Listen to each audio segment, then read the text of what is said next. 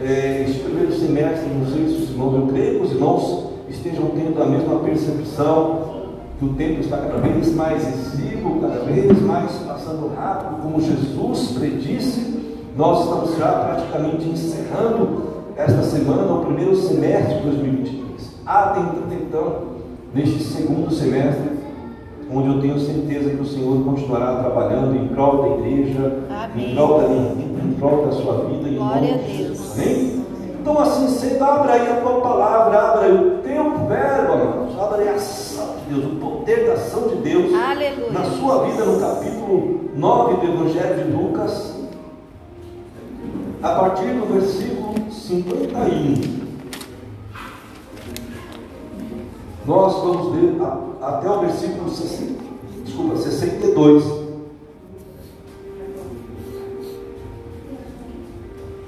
São dois textos distintos que se completam, que o Senhor Espírito Santo vai trabalhar conosco hoje. A primeira parte tem como tema os samaritanos não recebem a Jesus. A segunda parte, Jesus põe à prova os que queriam segui-lo.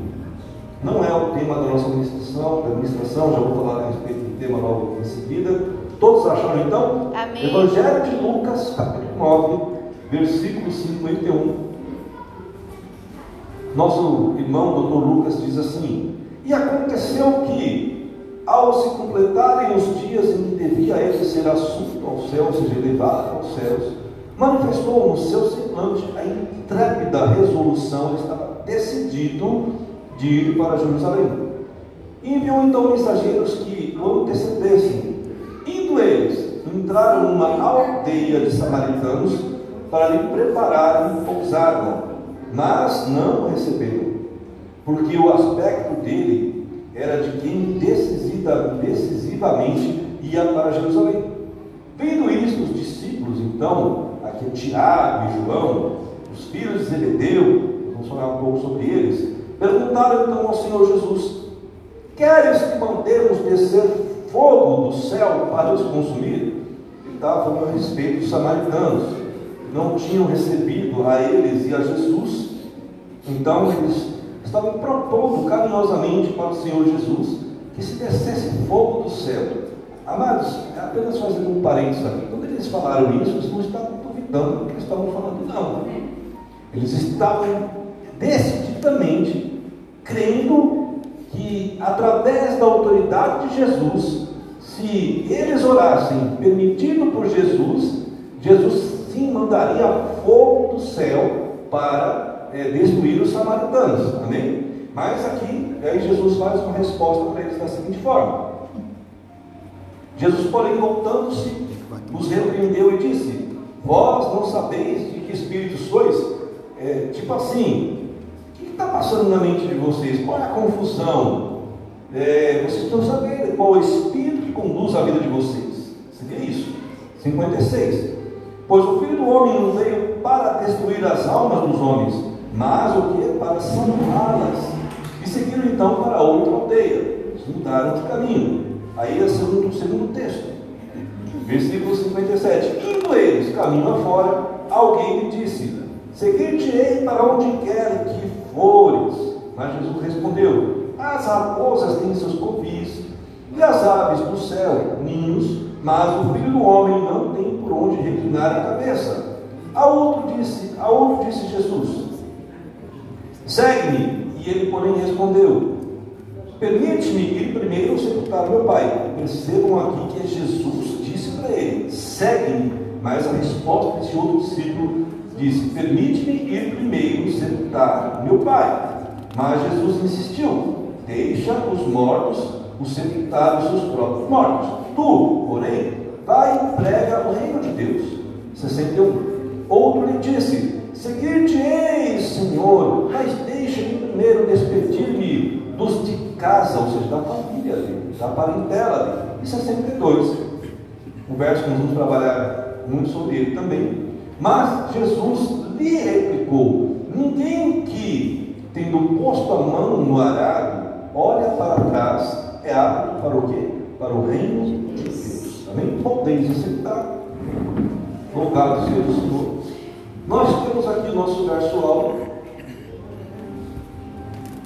de hoje que se encontra na carta do apóstolo Paulo à igreja de Filipos, capítulo 3, versos 13 ao 14.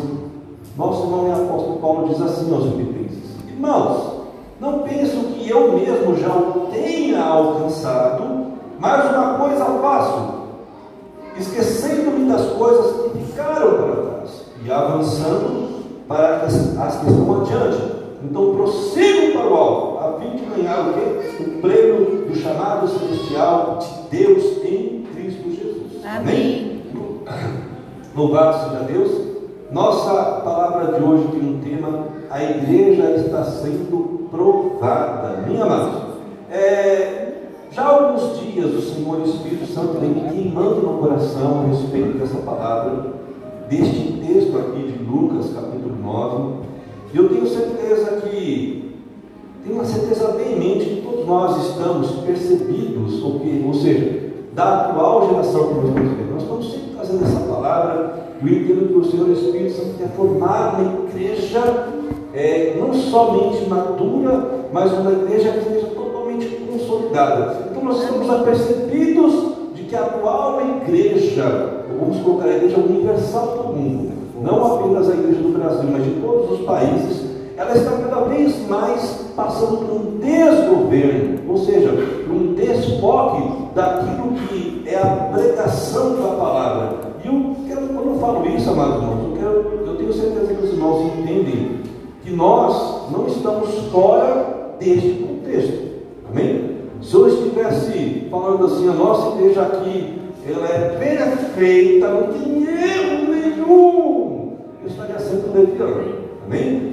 Eu estaria sendo mentiroso. Nós fazemos parte é, de um contexto, de uma igreja universal que passa por um problema muito sério de um grande desgoverno, ou seja, assim, quando a gente fala desgoverno, é a autoridade que Deus deu para a igreja. Então esse desgoverno está saindo de uma autoridade messiânica e está saindo para uma autoridade o quê? tangível, ou seja, do sistema que nós estamos vivendo. Então esse desgoverno é muito perigoso e a nossa igreja não está fora deste processo.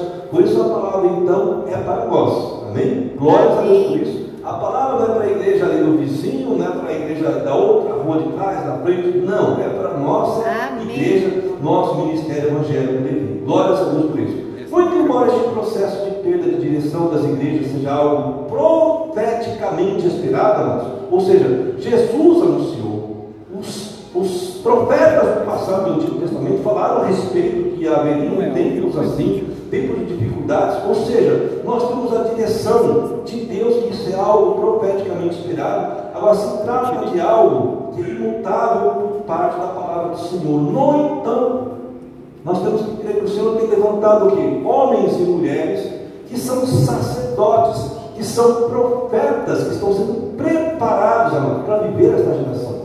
Para ser o que? A luz, para ser o que? O sal, mediante toda esta, é, vamos colocar toda essa beira de fogo das igrejas. Então eu e você estamos hoje aqui com a responsabilidade de conduzir o farol da palavra de Amém. Deus da forma correta. Eis-me Dar, é, vamos colocar o sabor através do sal que nós somos, aonde nós estivermos. A trazer a conservação através do sal, aonde nós estivermos. Ou seja, aonde nós estivermos, nós estamos trazendo o quê? A conservação da palavra. Mas aonde nós estivermos também, nós somos o sal que vai trazer o que? A cura. Porque o sal também tem essa função de Amém. trazer cura. Então nós não podemos perder a função de nossas vidas, embora nós estejamos vivendo este tempo tão difícil, mas fomos levantados, homens e mulheres de Deus nessa geração. Amém? Amém. Onde o poder da palavra do Senhor está viva por uma unção especial. E esta unção, ela não vem de teologia, ela não vem de ensinamentos humanos, mas ela vem exatamente da palavra de Deus. E ela é exatamente manifestada pela essa palavra através do Espírito Santo. Eu creio. Jesus. O Espírito Santo é aquele que traz o que? Conselho e ensinamento. Ele traz o que? O discernimento, amados. Então nós, como igreja, que somos, vamos colocar assim, levantados por Deus, vocacionados por Deus. Eu sou presbítero vocacionado por Deus. A irmã Cita é irmã da igreja vocacionada também. A irmã Socorro, a irmã Miriam, Capelã Miriam, a Levita Natália, a Levita também Ricardo, assim por diante, todos nós, cada um de nós aqui, temos habilidades levantadas por Deus, autorizadas por Deus para nós sermos agentes influenciadores dos atos de justiça de Deus. No entanto, nós agimos sempre pelo Espírito Santo de Deus. Nunca é pela minha força, nunca é pela sua força. Amém. Nós podemos até de repente estarmos emocionados, estarmos assim, direcionados por uma força. É, particular de cada um de nós, mas vai haver um determinado momento que esta minha força ela vai enfraquecer. Vai haver um momento em que eu vou ser colocado diante de uma situação onde a força do presbítero, onde, vamos colocar assim, é, toda a ousadia do presbítero vai ser colocada contra a parede. Então é neste momento então que eu preciso estar com a palavra do Senhor. É neste momento então que o Espírito Santo precisa estar na minha vida, na tua vida, te direcionando. É Amém. Então, levanta os contrários.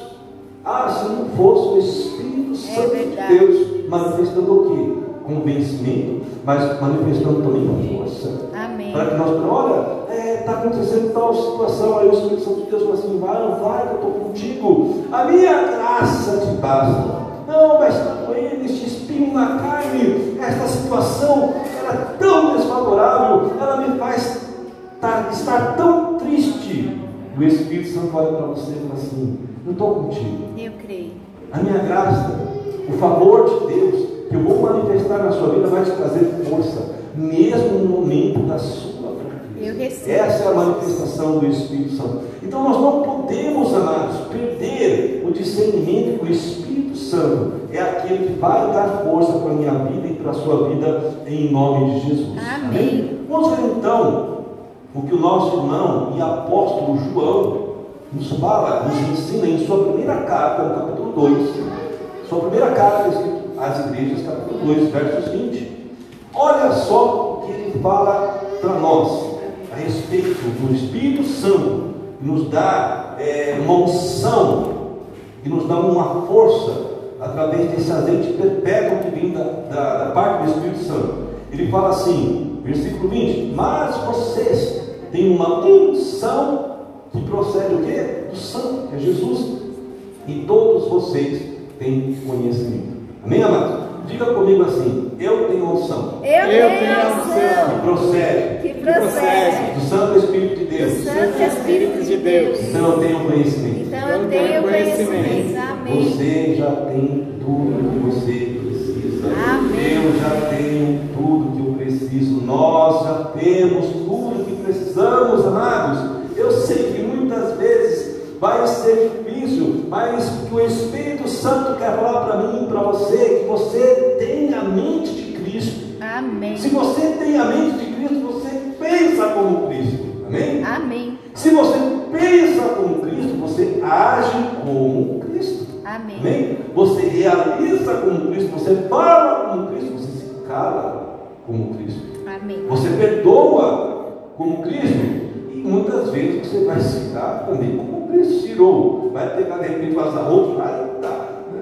Porque o selo da casa do Senhor está sobre a sua vida, está sobre a minha vida. Nós temos a mente de Cristo, portanto, nós vivemos pela fé em Deus, no Deus que nós cremos que Ele existe, e nós nos tornamos então galardoadores de tudo que Ele tem para nós, porque nós buscamos primeiramente o o reino de Deus e a sua justiça. E todas essas coisas então são o que? Colocadas para nós como galardão, nós somos recebedores disso, amém? amém. Então o poder do conhecimento da palavra está em nós, amém? Amém. Você crê assim? Eu creio. Eu também creio em nome de Jesus.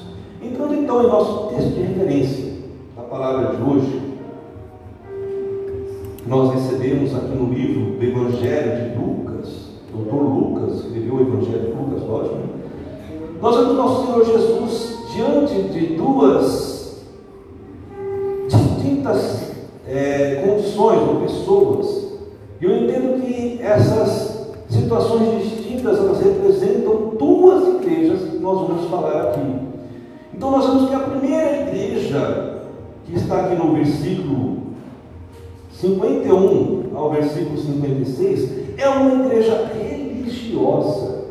Uma igreja religiosa representada aqui pelos filhos de Zebedeu, que eram João e Tiago, carinhosamente apelidados por Jesus como filhos do trovão. Essa igreja representada aqui por João e Tiago era uma igreja que era intolerante com o homem pecador.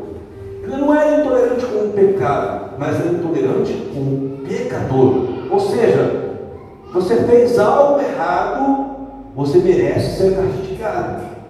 Não, mas não, não, não, não, não. Não quero saber se você está também diante da mesma graça que eu. Você pecou, eu estou do lado de Jesus. Você não está do lado de Jesus, então que desça fogo do céu e te consuma. Essa era a igreja. E nesse momento, João e Tiago é, eram os filhos do trovão, carinhosamente apelidados como filho do trovão por Jesus. Eles eram então intolerantes.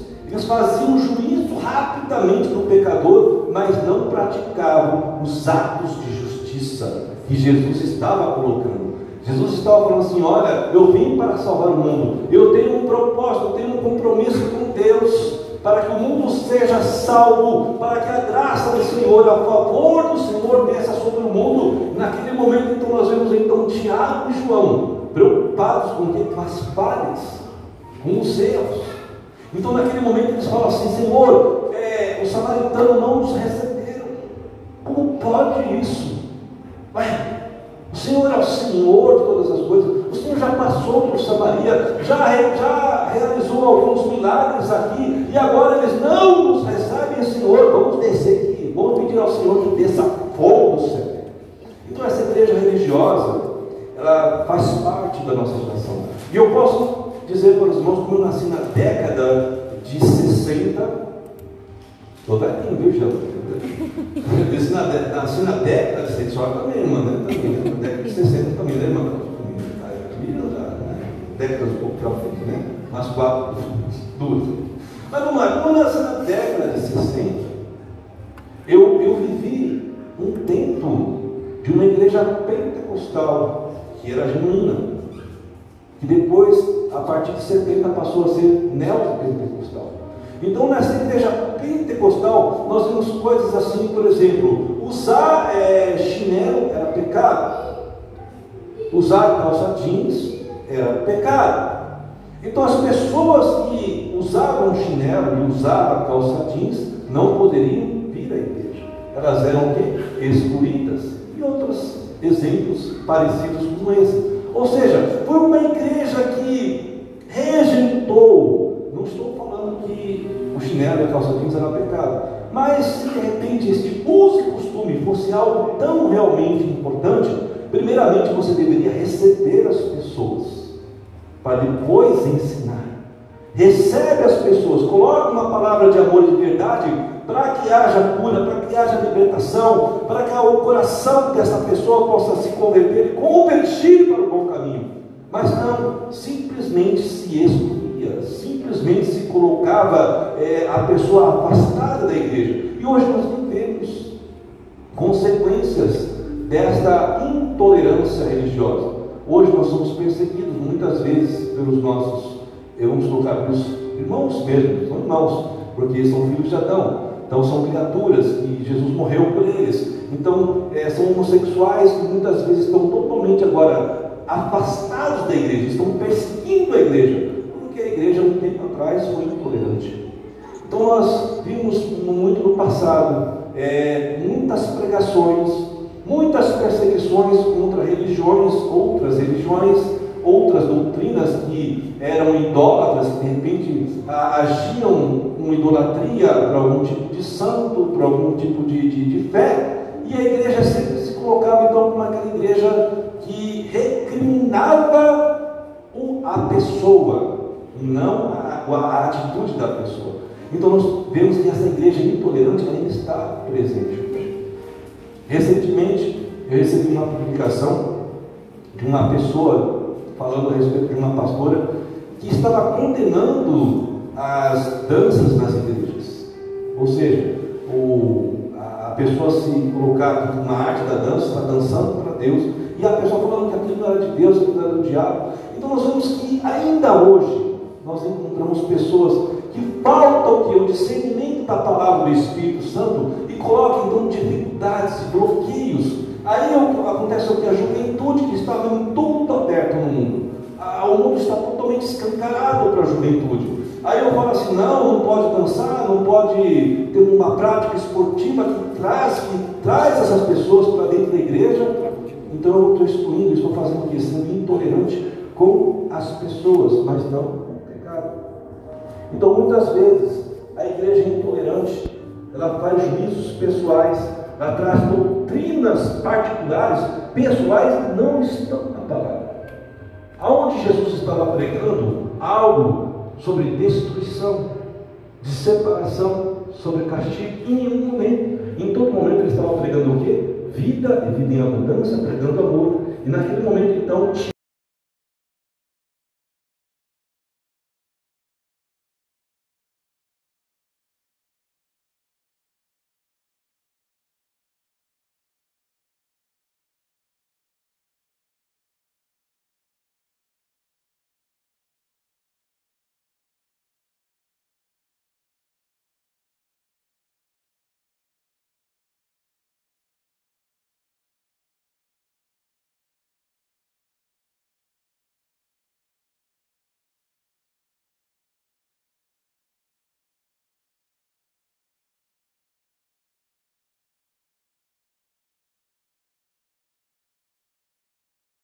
igreja, essa que nós lemos no capítulo dos versículos 51 e 56, eu tenho visto uma igreja religiosa que está muito presente, como eu falei, e infelizmente ela permanece fazendo juízo das pessoas, esquecendo que é o Senhor Espírito Santo que traz o convencimento do juízo do pecado.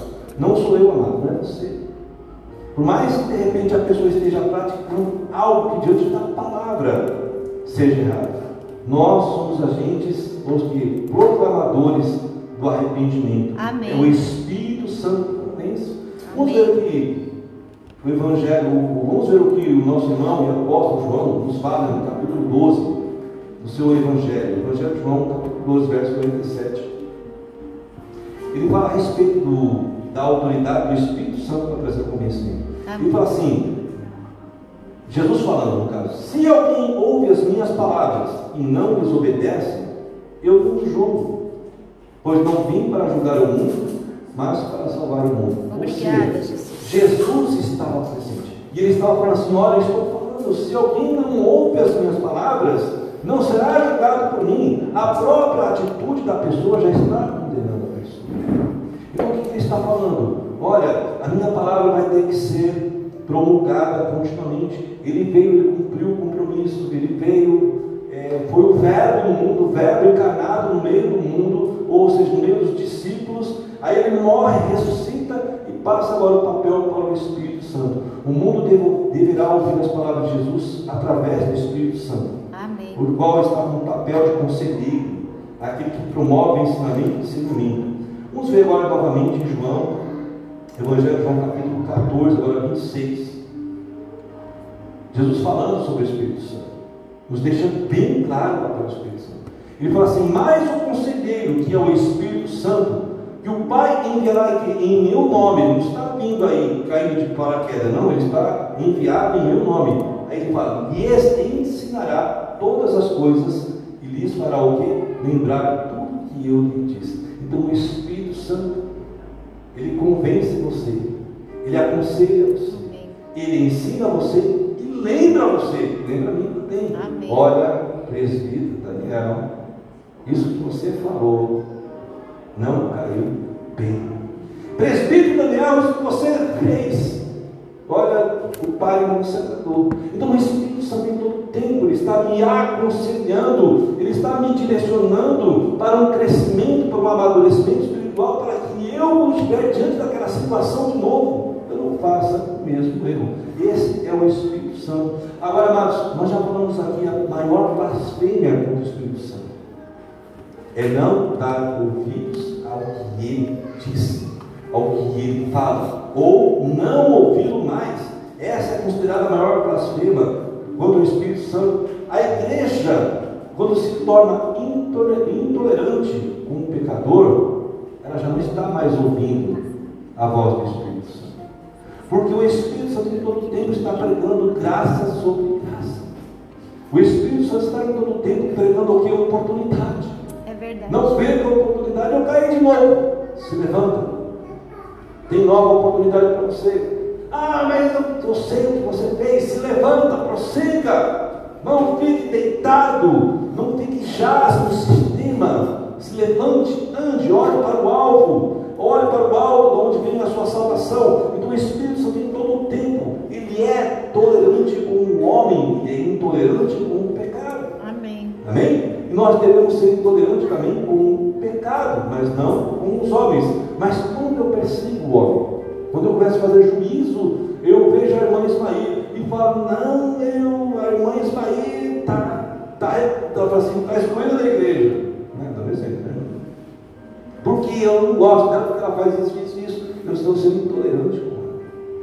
Eu estou é, matando, de repente, a alma dela. Eu estou provocando o quê? Uma morte espiritual na vida dela. Eu estou totalmente contrário à voz do Espírito Santo. O Espírito Santo está falando para ela, olha, eu estou dando oportunidade para você, se arrependa, se converte, se converte, converte se maus caminhos.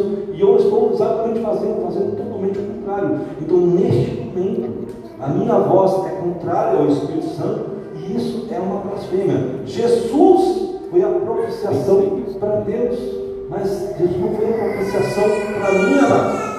Amém? Jesus é a propiciação para Deus, ele é o sacrifício para Deus, ele não é o sacrifício para o presbítero, para que o presbítero possa colocar juízo sobre alguma coisa. Amém? Eu só faço parte dessa propiciação, desse, desse foi o sacrifício foi é, por mim, mas não para mim.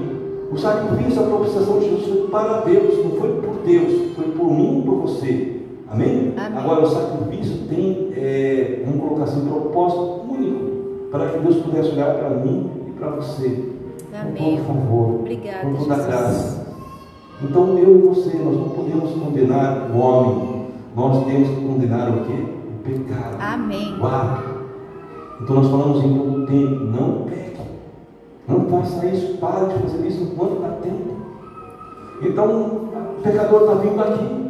Ele vem, eu sei que está pecando.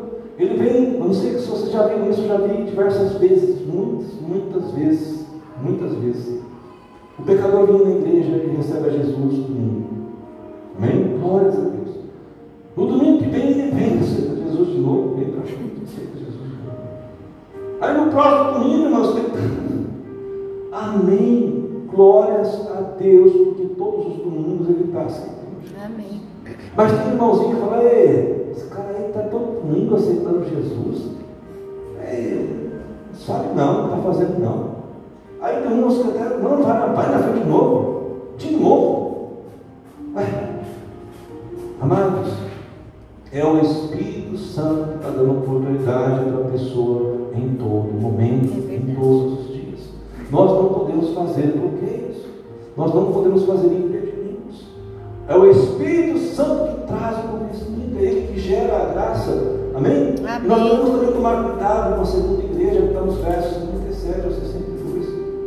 Que cada vez mais presente em nossa geração, as suas obras estão cada vez mais presentes. E eu não vou aqui dizer características de erros das lideranças das igrejas, não vou fazer isso, já fiz muitas vezes. Eu quero apenas pontuar que o desfoque do ganhar almas para o arrependimento dos pecados é algo que nós não estamos vendo mais. E essa, ganhar almas é a principal vocação da igreja.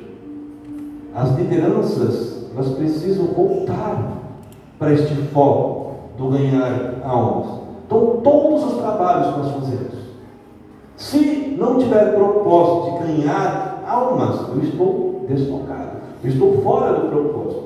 Cristo morreu para o mundo para que as pessoas fossem salvas.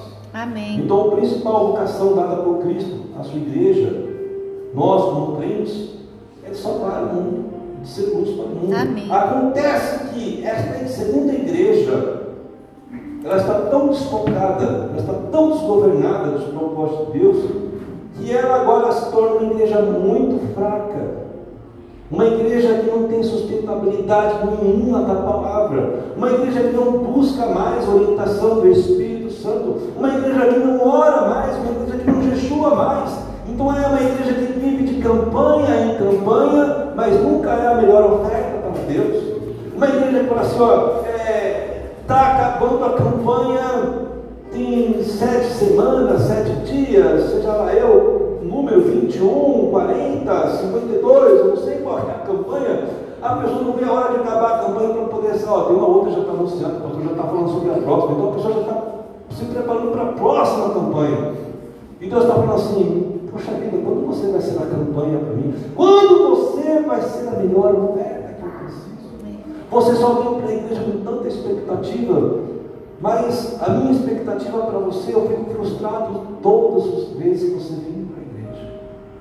Nós nos tornamos aquela sanguessuga de provérbios, dá, dá, dá. E o Espírito Santo está falando para você: olha, o Senhor tem expectativa na sua vida, venha com melhor oferta. Não venha desfocado, não venha desse desgoverno da atual igreja neopentecostal, que é uma igreja hipermoderna, uma igreja onde tudo é consumo, onde tudo tem preço. Aí eu vou fazer um, um, um curso aqui de batismo, aí eu anuncio na internet e falo assim, ó, eu tenho um curso de batismo aí e tal. Aí eu, né, eu falo, é uma, é uma estratégia de marketing, aí eu atraio, só estou dando um exemplo só, aí eu atraio o público, Aí todo mundo está esperando eu passar a informação. Olha, depois vocês acessam aqui o link. É, esse curso, na realidade, custaria 4 mil reais. Mas, como o Espírito Santo está falando para mim, eu vou cobrar só 200 reais para vocês. Então, você acessa o link aqui, faz a sua inscrição, automaticamente você recebe, vai pagar o boleto, né, o Pix, lá, se o que for, e você já recebe o curso gratuito. E as igrejas estão dessa forma. Ou se for fazer aí um trabalho de mulheres, trabalho de homens, seja lá o que for, e se coloca valores. Se coloca valores. Ah, nós vamos fazer um, sei lá, qualquer trabalho, valor. Se tornou então um consumo. Então essa igreja hipermoderna, ela não está mais preparada é, para atender a necessidade daquele que está aflito. E Jesus fala, olha, de graça você recebe, de graça você tem que dar. Agora não, eu, eu recebo de graça, mas eu cobro, porque as pessoas que receberem de graça não dão valor. Amados, sempre foi assim. Sempre foi assim. Amém? Vocês não viram isso? Não, eu tenho que cobrar um valorzinho, porque se não cobrar nada, a pessoa não dá valor para aquilo. Sempre foi assim desde Adão. Amém? Por que, que eu vou querer agora achar que eu vou mudar alguma coisa se o homem é ingrato desde Adão? Ele já passa por essa ingratidão lá no início da criação, quando Jesus estava é, no seu ministério, nós vamos ver aqui um pouco mais para frente também, quando ele estava aqui diante do seu ministério, as pessoas se aproximavam dele por conta do quê? Interesse. Ah, ele vai, sabe que ele vai hoje multiplicar o pão novamente, fazer o metribicho? Eu vou ficar aqui do lado dele, né? Porque pelo menos eu não tenho gasto com o almoço, não gasto com a janta, então, a Bíblia fala, amados, dessas duas multiplicações de pães e peixes, mas eu creio que o ministério de Jesus foi tão surpreendente que possa ter havido outras vezes em que Jesus tenha dado o alimento por conta mesmo de multiplicação. Então as pessoas estavam lado de Jesus, não pelo que ele era, mas pelo que ele podia o quê? Dar. E esta segunda igreja, que é essa igreja que está desgovernada, ela representa esses discípulos que estão muito apegados às coisas do mundo, que estão priorizando tudo que é mortal, as suas emoções, a sua saúde, os seus bens e pessoas também. As pessoas eu tenho que cuidar de fulano, eu tenho que fazer para fulano, eu tenho que estar. E Jesus está falando assim, não, não, não, não me priorize. Porque quando você me priorizar, quando você fizer a minha vontade, quando você buscar o reino e a justiça, as demais coisas eu vou fazer acontecer na sua vida. E as pessoas, então, nessa segunda igreja, não estão entendendo essas palavras de Jesus. Elas estão desprezando a vida espiritual de reino que está otorgada por Jesus. Amém? Amém. A igreja está sendo provada. Nós estamos passando por provação. Hoje é culto de missões. O Senhor Espírito Santo está trazendo essa palavra para mim e para você. para dizer que a nossa conduta como igreja, o Senhor está vendo, as nossas atitudes, as nossas ações. Qual o tipo de igreja que nós estamos sendo nesta atual geração? Será que nós ainda somos uma igreja que está atrás dispensando né, as pessoas, os pecadores, porque eles são menos é, é, merecedores do que nós? Ou será que nós estamos como parte de uma igreja que está focando muito as coisas deste mundo, deste sistema deste mundo? Eu, eu confesso para os irmãos que assim, eu só me preocupo com a questão de multimídia, com todas essas coisas, porque eu sei que o Evangelho precisa ser pregado dessa forma.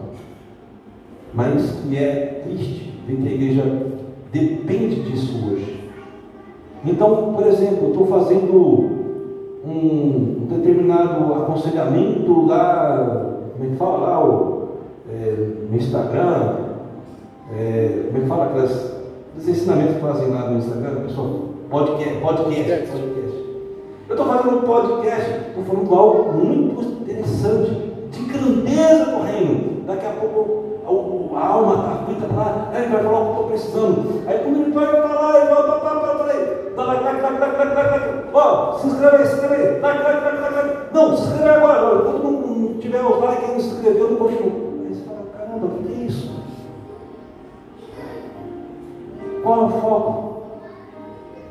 Então, amados, eu, eu posso dizer para vocês assim, que muitas vezes eu fico angustiado por conta dessa mudança que a igreja teve.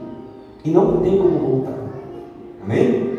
A igreja não vai voltar uma igreja primitiva, ela não vai voltar um alinhamento correto. Agora, por que o presbítero está falando isso? Porque mesmo nós sabemos, sabendo desta dificuldade, nós temos que ser a diferença.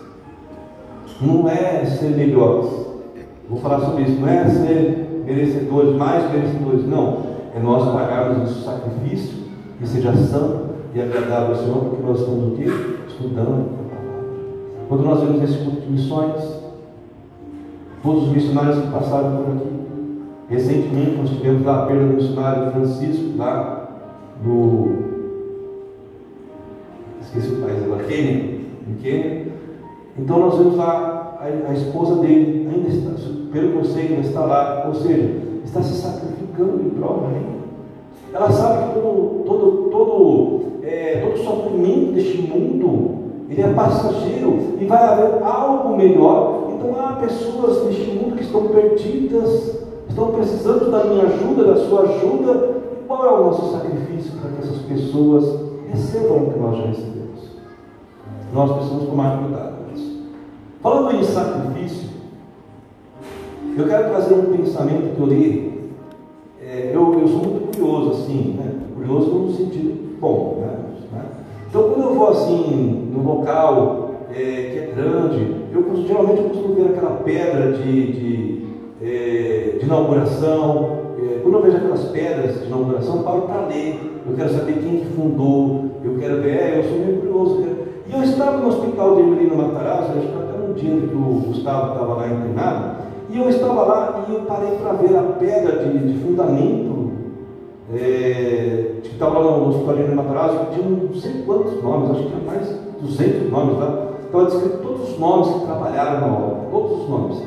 E de repente, na pedra estava assim, citação, que eu achei assim, muito direcionada por Deus.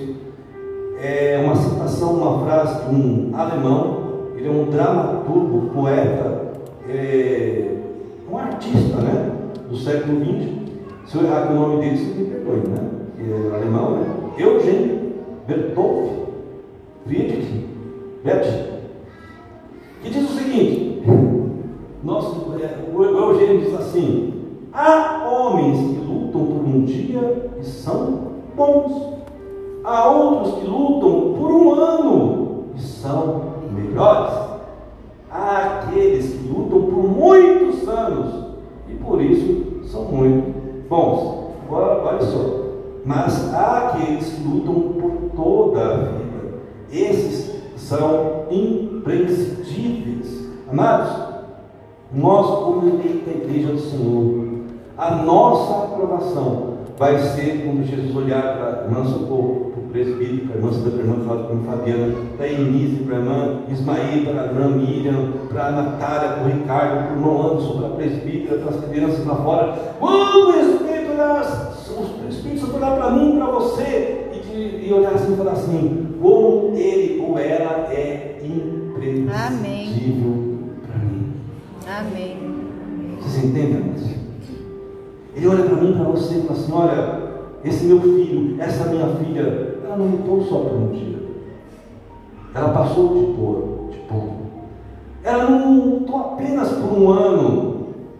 Ela não foi apenas melhor, ele não foi apenas melhor. Ele não lutou apenas por alguns anos. E não foi muito bom, não foi muito boa. Não. Ela persiste em toda a vida, em todos os momentos pai para cá, é dificuldade para lá, é perseguição para cá, é doença, seja lá o que for, ela está lutando, ela está prosseguindo, olhando para frente. Glória a Deus. Ela e ele é imprescindível. Nós somos vocacionados pelo Senhor, nós precisamos ser a igreja aprovada. Quando o Senhor olhar para nós, nos acharmos uma igreja imprescindível. Amém. Quando nós oramos em nossa bênção apostólica, não somente hoje, mas todos os dias de sua vida, é isso que nós falamos da bênção apostólica, no final da bênção apostólica? Geralmente eu pego a, a mensagem da pregação e falo assim: que você seja imprescindível, não somente hoje, mas todos os dias de sua vida. Então veja que na própria bênção apostólica nós terminamos os cultos, já proclamando, profetizando sobre as nossas vidas aquilo que o Espírito Santo está revelando, por isso nós não podemos perder o foco do Espírito Santo que está falando na palavra. Amém. Se Ele está te aconselhando hoje, se Ele está te ensinando, dando ensinamento, é para que eu e você possamos prosseguir, imprescindíveis. Amados, quando Jesus estava morrendo na cruz, um pouquinho antes de dar o último, respirar o último fôlego de vida, ele cumpriu o propósito de Deus de uma forma plena. E o que, que ele falou? Está consumado. Esse está consumado, eu já até preguei sobre isso. Tem um poder muito grande nessa frase. Ele vai estar consumado. Fiz tudo que eu tinha que fazer. Não deixei nada pendente, não. Não ficou nada para trás, não. Não ficou meu rabinho, Deus. Pai, não ficou nada lá para trás, não. Está tudo feito, tudo realizado, está tudo é, conforme a tua vontade, tudo que o Senhor queria que eu fizesse está feito, está consumado. A minha vida, amados, a sua vida tem que passar por este estar consumado. Amém. Quando nós pudermos declarar isso em nossas vidas, está consumado, será assim na nossa passagem, onde nós fomos vistos por Deus como imprescindíveis. A igreja vida do Senhor será aprovada quando a sua obra estiver consumada diante de Deus. E isso é algo que não podemos esquecer de forma nenhuma. Eu quero trazer novamente para o nosso verso aula a carta do apóstolo Paulo de Filipos, capítulo 3, versos 13 e 14. E ele fala assim: Irmãos, não penso que eu mesmo, Paulo, apóstolo Paulo, já o tenha alcançado. Mas uma coisa faço, esquecendo-me o que? Das coisas que ficaram para trás. Ou seja, tem muito, tem muito problema, tem muito erro, tem muita perseguição, tem açoite, tem, é, tem ira da minha parte, tem espinho na carne, de repente intolerância da parte dele a algumas coisas, como para Marcos, né? o, o evangelista Marcos também, foi intolerante. Então ele fala, esqueci tudo que ficou para trás. E avançando o quê? Para as que estão adiante. Então o que eu faço? Agora eu prossigo para o alvo, a fim de ganhar o prêmio do chamado celestial de Deus em Cristo Jesus. Amado, o Espírito Santo está falando para mim para você a respeito dessas palavras do apóstolo Paulo, é que a aprovação de Deus não vai vir através do que? Do cargo eclesiástico. Amém? Então não é porque era Paulo, o apóstolo Paulo, apóstolo que ganhou muitas igrejas, que fundou, plantou muitas igrejas, é, os gentios praticamente todos foram ganhados pelo apóstolo Paulo. E ele fala assim: não é por conta disso, isso não vale nada, não é pelo tempo que eu tenho de crente, não é pelo tempo que você tem de crente. Então eu, eu sou cristão desde a minha infância, isso não vale nada. Cargo presbitério não vale nada, pastorado, apóstolo, senhor bispo, não vale nada. O que ele está falando aqui, o que, o que me faz ser aprovado diante de Deus, é andar de forma espiritual, ouvindo o Espírito Santo, cuidando para que eu não caia nas distrações deste mundo tenebroso. É isso que ele está falando, amados. A igreja não pode olhar para trás e ficar desapercebida com aquilo que o Senhor está direcionando. O propósito continua o mesmo: salvação, cura e libertação, pregação da palavra. Está Isaías 61. Vocês vão lembrar que eu falei. Isaías 61, 1. São os quatro fundamentos que Cristo iniciou, que está é, outorgados para mim e para você. Pregação da palavra, cura, salvação e libertação. Então nós temos que dar continuidade. Então, quando Paulo fala isso, olha, fala assim: olha, eu esqueço agora de tudo que ficou para trás, tudo que foi condenação, tudo que eu errei, todas as besteiras que eu fiz, até os acertos que eu tive também. Eu não vou me vangloriar de nenhum deles, eu não vou me esquecer de nada deles, eu esqueço tudo, esqueceu tudo para trás, passou, passou, mas eu vou ficar olhando aqui. Eu vou olhar para a promessa de Deus. Eu vou olhar para a minha vocação, da minha salvação. Porque quando eu for achado imprescindível e aprovado diante de Deus, eu vou receber aquilo que está prometido para minha vida. Amém. E assim, irmãos. Então, Paulo entendeu isso e o Espírito Santo está nos direcionando isso. E eu quero trazer agora direcionar também para o Espírito Santo. O versículo 62 do nosso texto de referência de Lucas 9, eu quero trazer para você, que nós fecharmos a nossa ministração.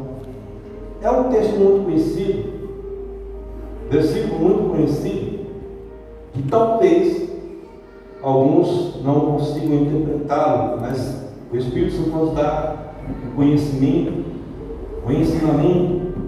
Ele fala assim: Jesus lhe explicou, a última palavra de Jesus ao segundo grupo: Ninguém que tendo posto a mão no arado, olha para trás, é apto para o reino de Deus.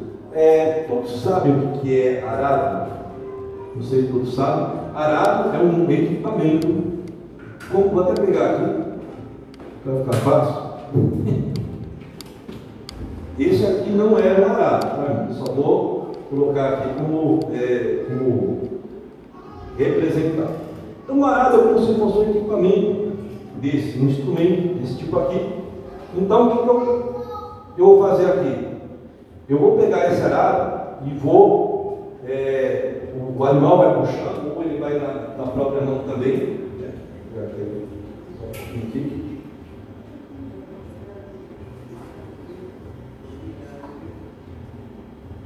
Vamos lá, então, o arado é esse equipamento que ele vai abrindo sulcos na terra. Então eu estou aqui, eu estou olhando para frente, o, tem um suco aberto aqui, um já foi aberto para mim, e eu estou abrindo ele, estou andando, estou seguindo em frente, estou olhando para frente. Agora, se eu fizer isso aqui, ó, eu vou pá, pegar o Ricardo lá. Entendeu? Por quê? Estou olhando para trás. Então eu não consigo mais seguir aquela linha reta. Eu vou entrar no suco da direita, da esquerda, e eu vou perder o quê? O serviço. Então quando Jesus estava falando sobre o arado, ele estava exatamente falando deste instrumento que nós temos para abrir o suco na terra. Qual que é o arado, amados, que o Senhor tem colocado em nossas mãos? É exatamente a palavra do Senhor.